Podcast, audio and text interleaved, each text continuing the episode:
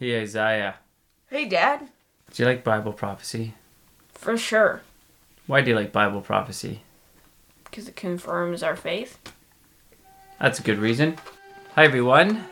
This is the Magnify Him Together Kids Daily Reading Podcast. I'm Uncle Paul, and I'm here with Isaiah today. Hello.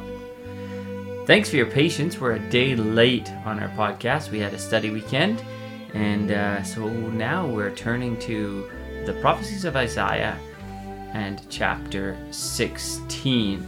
So, in this section, starting in chapter 13 on, we have some judgments that God has pronounced on the nations. And in the midst of these judgments on the nations around Israel, we sometimes have future prophecies.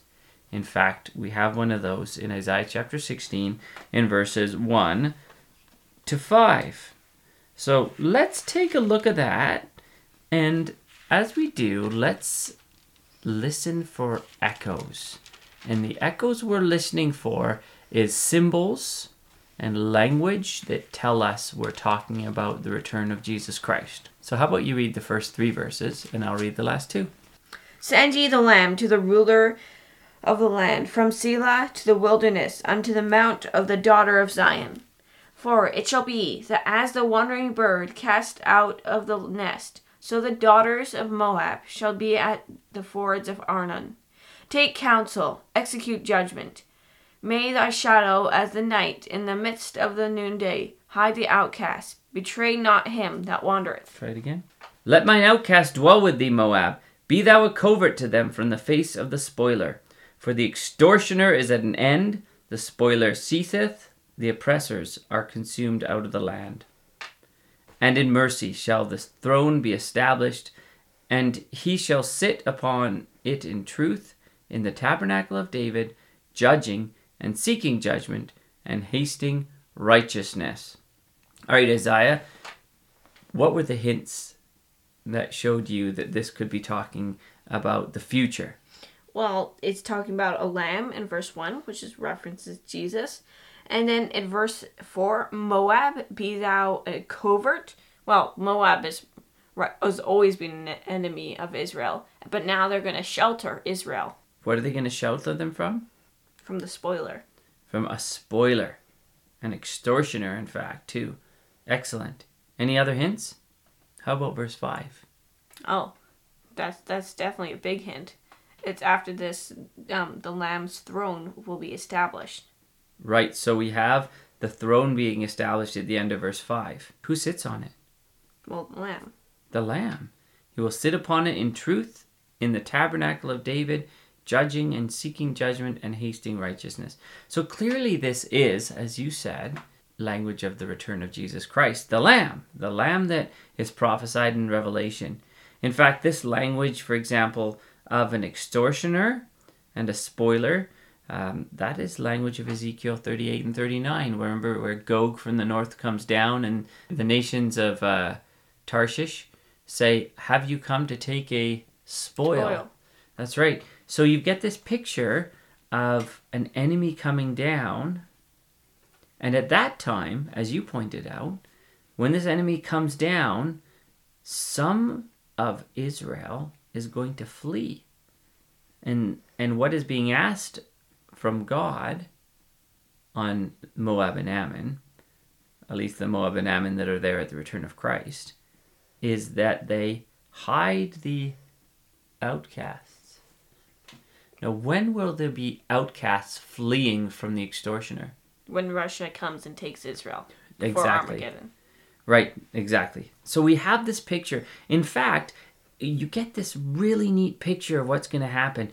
That the northern host comes down and, and eventually goes to Egypt and comes back and attacks Israel. And Zechariah tells us that he's going to set himself up in Jerusalem or by Jerusalem. And that he's going to take Jerusalem captive. But some of the Jews will escape. And these are the ones that cross Jordan and who the modern day Moab and Ammon are going to be asked to take care of and protect so that they're not all destroyed by Gog. So Israel in the land is going to be protected until The extortioner is at an end in verse 4. The spoiler ceases. The oppressors are consumed out of the land. And in mercy shall the throne be established. That's a beautiful picture. So, you know, Moab and Ammon were wiped out as a nation a long time ago.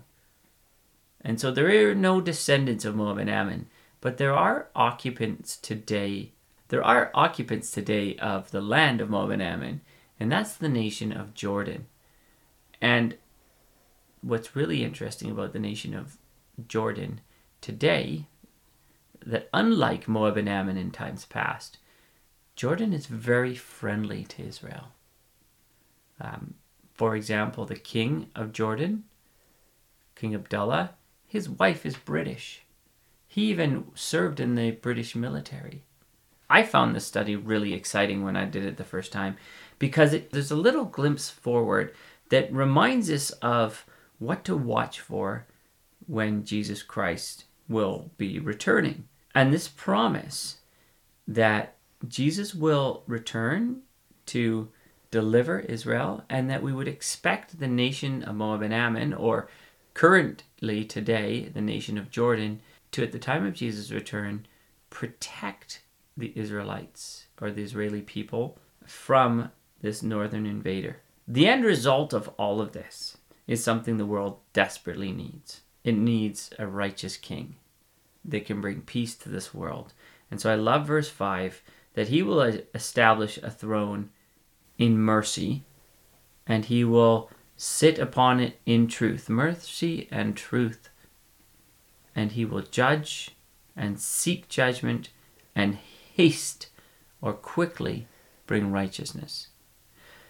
So maybe for this week, as we look at the turmoil that the world is in today and the turmoil that exists in the land of Israel, we can look forward to the time when the Lamb will return to Zion to bring peace and righteousness, to deliver Israel, to deliver us, and to bring truth and mercy to this world.